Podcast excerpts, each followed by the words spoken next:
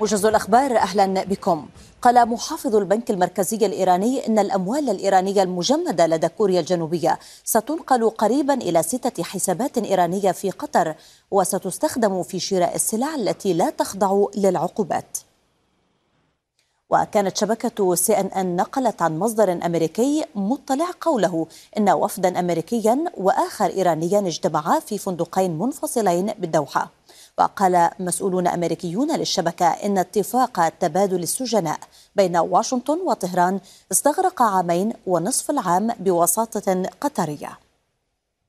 وقال مسؤول أمني إيراني لوكالة فارس إن اتفاق تبادل السجناء هو نتيجة إحدى أكثر المفاوضات الإيرانية نجاحا وأنه تم من دون تقديم أي تنازلات.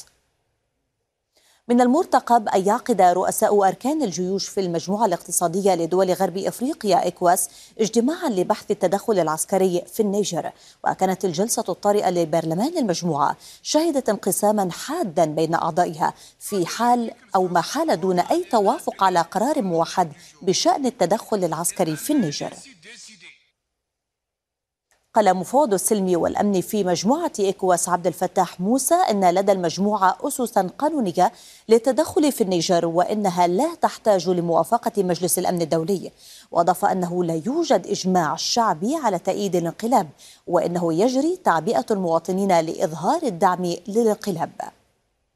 جدد مجلس الاتحاد الأوروبي إدانته الشديدة للانقلاب في النيجر وأيد المجلس جهود مجموعة إكواس وأعلن استعداده لدعمها داعيا إلى العودة إلى النظام الدستوري في النيجر.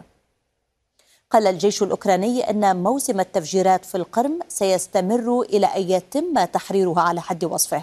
يأتي ذلك بعد أن أعلنت سلطات شبه الجزيرة الموالية لروسيا إسقاط ثلاثة صواريخ في منطقة مضيق كيرتش بينما شددت الخارجية الروسية على أن الهجمات الأوكرانية على جسر القرم لن تمر دون رد.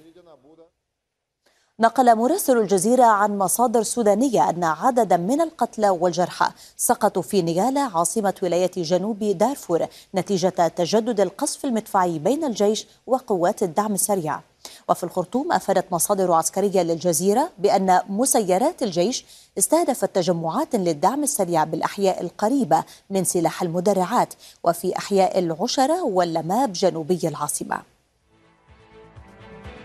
ختام الموجز إلى اللقاء.